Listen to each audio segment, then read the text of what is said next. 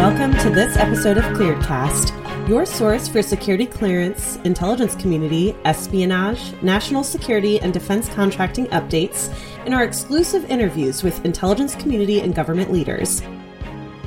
Thank you for tuning in to this episode of Clearedcast. For this episode, we are joined by the Partnership for Public Service, a nonpartisan nonprofit organization that strives to revitalize the federal government by transforming the way it works and inspiring a new generation to serve. So we're excited to interview Loren DeJonge Schulman, the Vice President of Research Analysis and Evaluation. So in this role, Loren provides strategic vision and oversight for the organization's research that's centered on improving the management and performance of the federal government. Loren certainly has experience in that. Prior to the Partnership for Public Service, she spent her career advising U.S. government officials on strategic planning, crisis management, international affairs. And you've also served in key roles like the National Security Council, the Department of Defense, Today, we're going to be chatting about how the start of a new administration is really a great opportunity for federal agencies to take a fresh look at their programs, identify what's working, maybe what hasn't worked in the past, and strive to improve the results for the betterment of the American people. So, Loren, thank you so much for joining me today for this episode.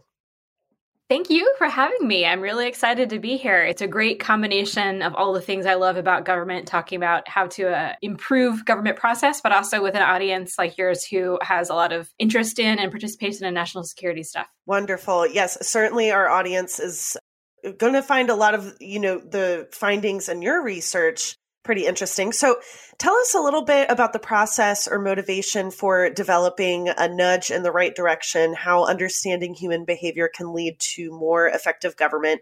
Give us, you know, an overview for folks who may not be familiar with that. Absolutely. So, let me start really back up a little bit in terms of the the process we went through.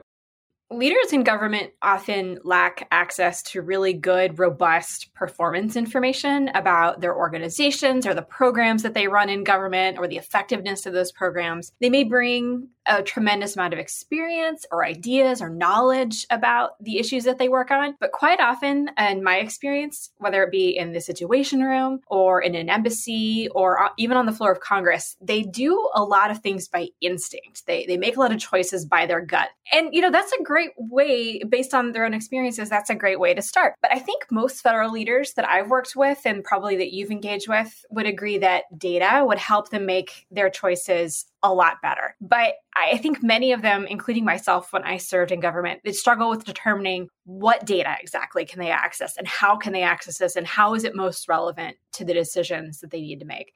I think government's goals are improved public goods and services. They're not better financial returns. They're not a faster car. They're not a more efficient computer.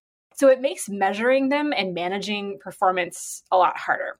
But one thing government can work to understand better, and really anyone can, but this is really important for government, is how people process information from government or how they make decisions about using government services or what incentivizes them to actually comply with federal guidelines.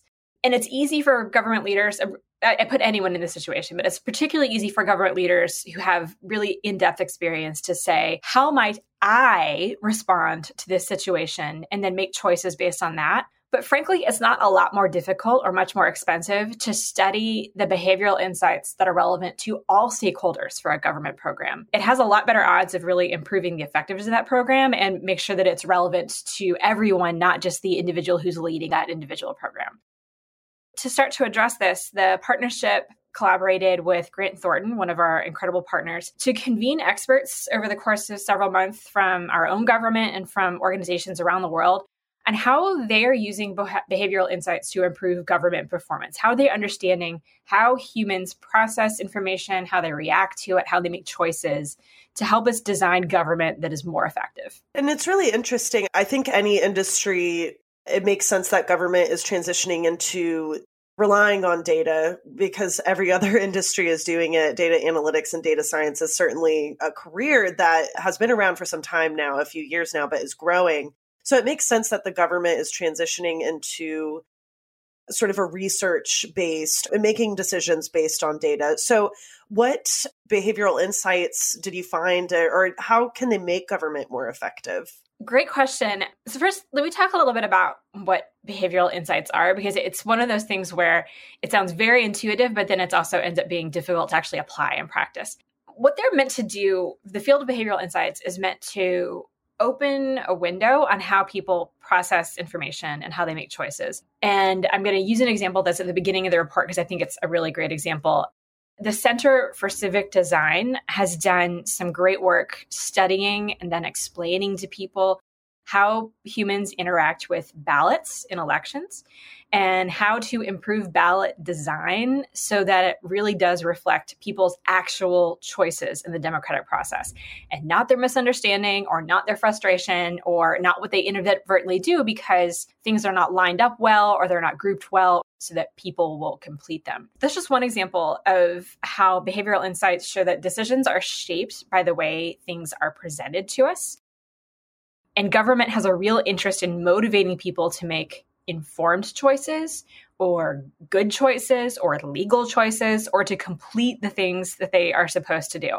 And again, this, this seems intuitive, but there, it's so often in life that we don't follow these basic precepts there's a really great framework that the, an organization called the Behavioral Insights Team, which is a British organization that uses behavioral insights first in the British government. They that have done work uh, around the world too. That where they think that people are motivated to do things when they are easy, when they are attractive, meaning that it's something that draws them or is tailored for them, when they are social, people are motivated by things that their peers do or that their peers know about them. And timely, people like to do things that make sense or group together either all at one time or they are motivated to do things around certain times of the year. So think about like New Year's resolutions or birthdays or when you start a new job. When you follow this framework, they, they abbreviate to the EAST framework you can approach government services in a different sort of way. As opposed to it being uh, related to the convenience or the understanding of the person designing the program you can really think through how is it can i think it through all the stakeholders that i have to work with is in this program and make sure that they first of all understand what is available to them that they're able to make informed choices and that they do this in a way that is most effective and productive for those stakeholders. So that can impact how government helps people sign up for healthcare. Think about healthcare.gov. There's been all kinds of examples about how that process was at first very difficult for people to use and very disincentivizing, but it's changed a lot and it's grown and learned a lot over time.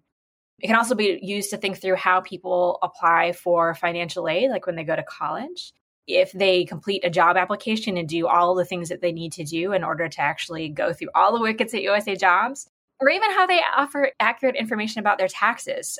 It's, sort of remarkable how peer pressure, which I think is another way to think of it in some of these cases, in telling people that other people are complying with this rule or other people have provided this information will incentivize people to act a little bit differently. It, sounds like uh, using this type of research is certainly a government that I would appreciate since it is thinking about all of the stakeholders. So, through these workshops, what are some of the other highlights that the partnership discovered? There's so many of them, both at the state and federal level. I'll give some of my favorite examples. And I should also mention that there's some great resources that I'll talk about in a minute in, in the federal government to help agencies do this. One I, I really liked was the National School Lunch Program several years ago. I think it was in 2016. I could have the year wrong. So, National School Lunch Program, which is part of the US Department of Agriculture, they revised their income verification and application process by using much simpler language. And they added a visual summary of the materials that a household has to share in order to qualify for the program. They did different things to remind the, the possible beneficiaries of the program that they can take pictures of the documents or they can submit them via, email instead of having to do anything in person or send copies over the mail. Basically, they, they did what they could to understand like why were people who were qualified for this program and who seemed to want to sign up for it, why were they not signing up for it all the way? And the Office of the Evaluation Sciences, which is part of GSA, the General Services Administration, helped them with this. And they estimated just this revised letter, which again didn't cost much, wasn't difficult to implement. It increased the response rate by about 2.1%, which sounds small, but when you're talking about a program that impacts more than 30 million children, that's a huge impact for those families and for those kids. And like if you think through it i mean government gives you a tremendous amount of information in almost anything that you're doing and if you are doing so for an issue that either either has you under duress or is stressful or requires you to do additional work the language that is used and the approach that you use really makes a difference in people's ability to actually interact with that program. So often people assume, like, well, of course people would sign up for something if they're qualified. And that is just generally not the case if you approach people where they are and understand why or why not they are making certain choices, you can help them make better informed choices and help them make sure that they are either signing up for or understanding or making informed choices about this sort of thing, the sort of things that they have access to via the federal government. Uh, so I think there's just a couple other smaller examples. You can get people to s- complete a form just by simplifying the language or making it shorter as I was saying before, people like to act on things or make big changes in their lives at really receptive points, like a transition point, like birthdays or a new year. And even just like putting somebody's name in an email or in a text message gets their attention in a way that just a generic form will not.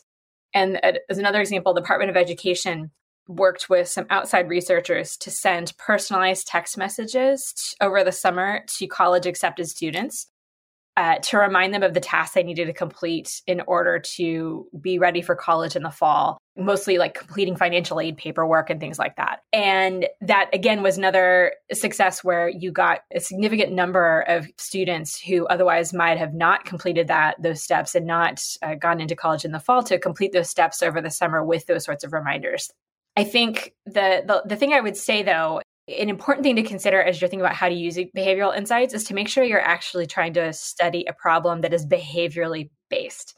If that the problem with program enrollment is that the requirements are too strict or that people don't like the program for a particular reason, those are not necessarily behavioral. That may be because you have set the regulations around it are too difficult. But if it's that signing up for it is too challenging or that there's disincentives to signing up for it, then that's a behavioral thing that you can study and help people understand better what, what is available to them. Sure. Access, I think, when it comes to government programs, is something really important to keep in mind, but this is more of a psychological type, uh, even information issue. And, and, in a period of information overload, it's important to make sure that for the betterment of, you know, of the American people, if they do have access to these programs, making sure that they do have all of the information. It is easy to sign up for some of these programs. So having better informed decision making, that's obviously it's important to improve their program. So, if an agency is looking at their specific programs, why is it important for them to incorporate behavioral insights?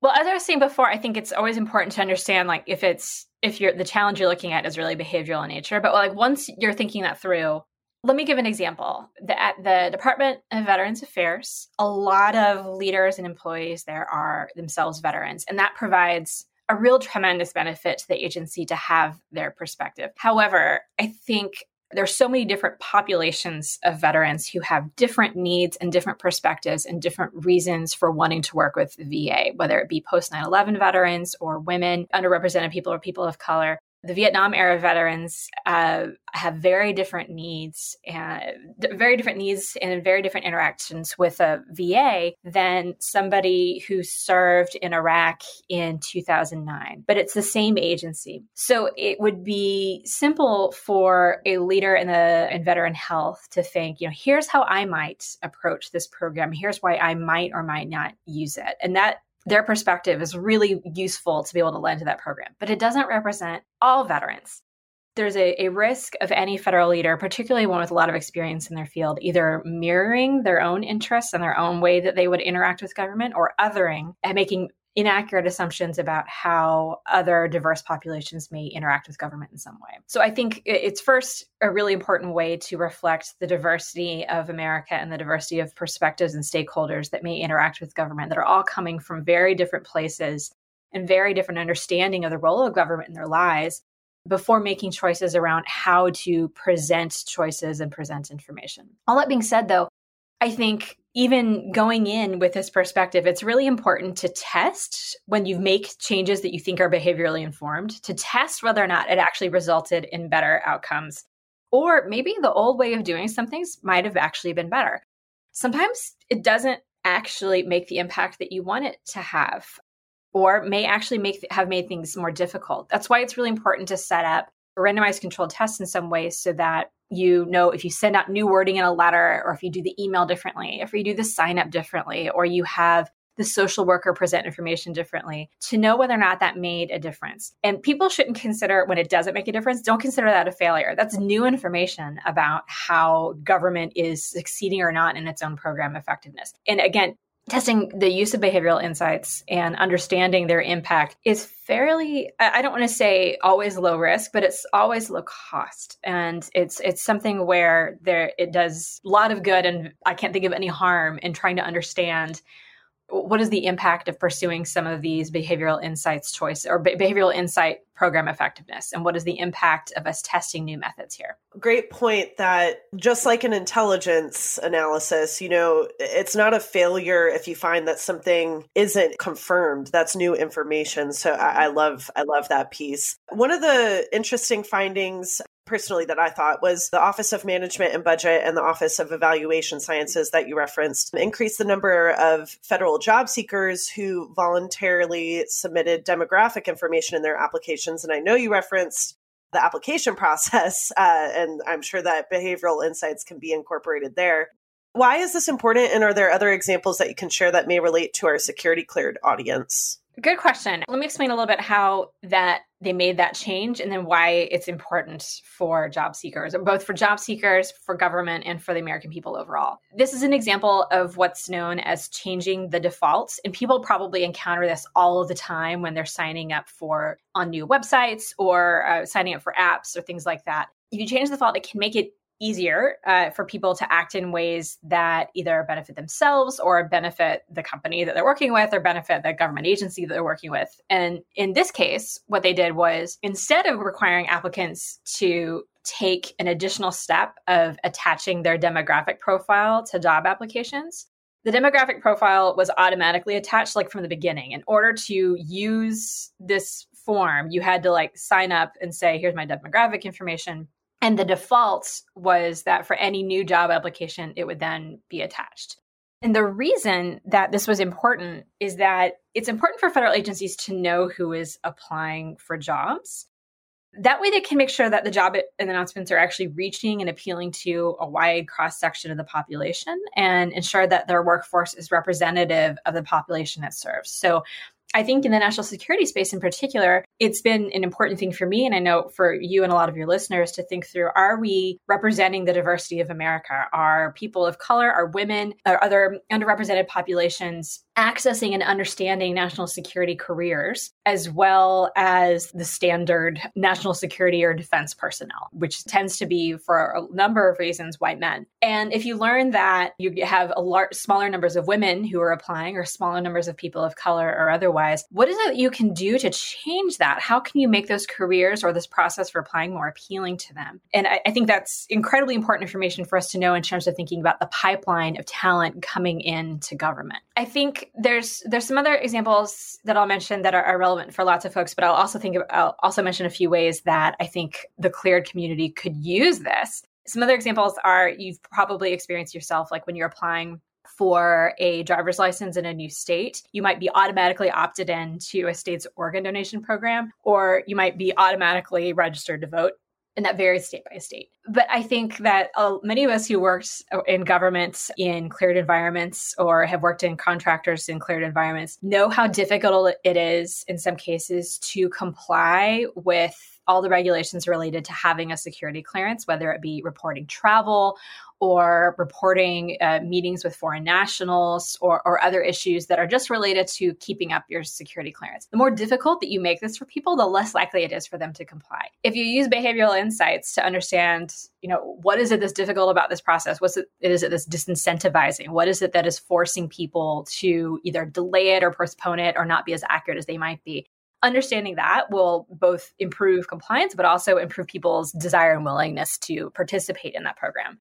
Another one that I'm sure will be uh, goes to the heart of many of the listeners is travel systems. So, like the defense travel system is and has been for I think my entire professional career a real pain to deal with. Uh, and as a result, people it takes them forever to sign up. They t- tend to rely on others to do it. They tend to take forever to get reimbursements.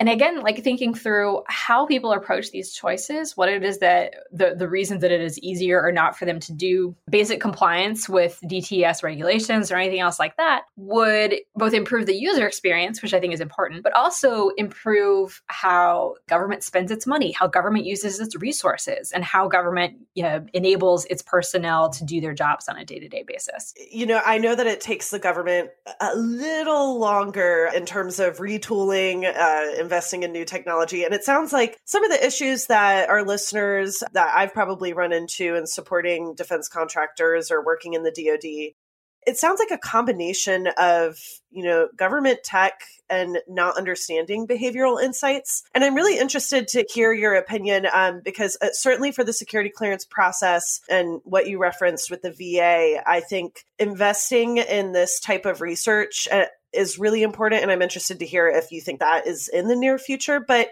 is there a way that defense contractors or private companies might be able to use some of this research that you found for federal agencies and apply it to their own to be more effective? Absolutely. I think that a lot of agencies will find that there are great resources that they already have within their agency to help them with this. And if not, there is an organization uh, I mentioned earlier within GSA called the Office of uh, Evaluation Sciences. And they team up with agencies to identify policies and programs that might benefit from behavioral insights. And they have completed, I think, more than 70 projects in the last five years or so, six years or so, with several agencies. Um, but this is just a drop in the bucket.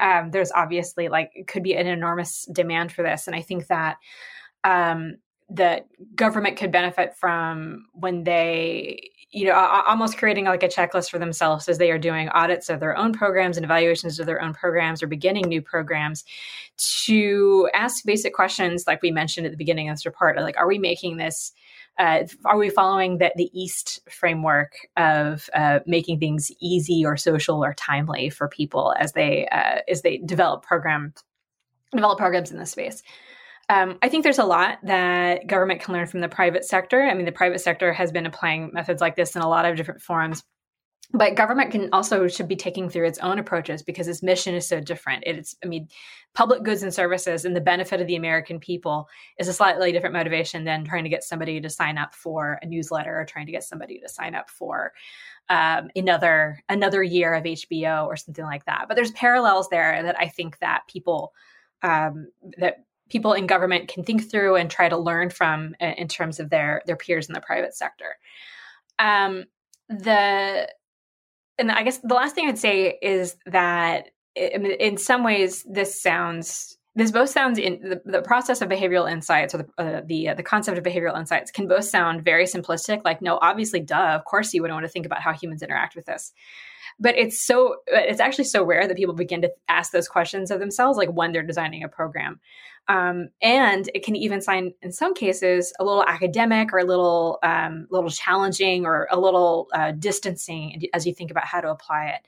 So how you approach leaders in um, in talking through how do i use behavioral insights is an important step to think through. I think uh, you know giving people examples that are approachable and easy and accessible for them or helping explain this concept to them in terms that are um, uh, that uh, you know kind of go to the place that they are will really help leaders in government make choices and help maybe support the use of behavioral insights in a way that they had not either had not known was possible before or had not thought was worth investing in before. Um, and I, I, will again come back to this uh, my point I made at the beginning of this is a fairly low cost way to improve programs to understand to, to dedicate yourself to understanding how people are making choices understanding and processing information. That buy-in from leaders certainly important when it comes to investing. Even if it's low cost that buy-in is really important. And the collaboration between government you know dod industry and i think like you said even the private sector there are some things that we can apply there to um, make our programs more effective so uh, you know last point uh, I, we alluded to it a little bit but um, toward the end of the report it says when it comes to the potential impact of this approach, we're closer to the starting line than the finish line. Uh, so, could you explain a little bit about uh, what the team meant by that? and what do you hope this inspired inspires leaders to do?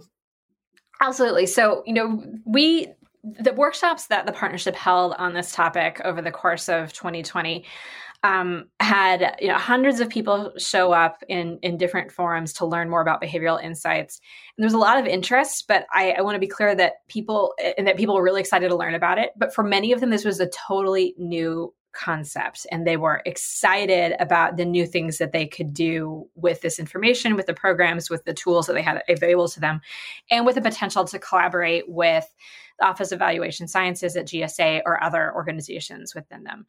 Um, the and they had so the the topic was new and these federal leaders hadn't been able to apply these tools in their work yet so I think there's a real opportunity for those that participate in these workshops or those who are learning about this now to try to think through how they could try something new and test whether or not it worked in the their own government programs that they're working with.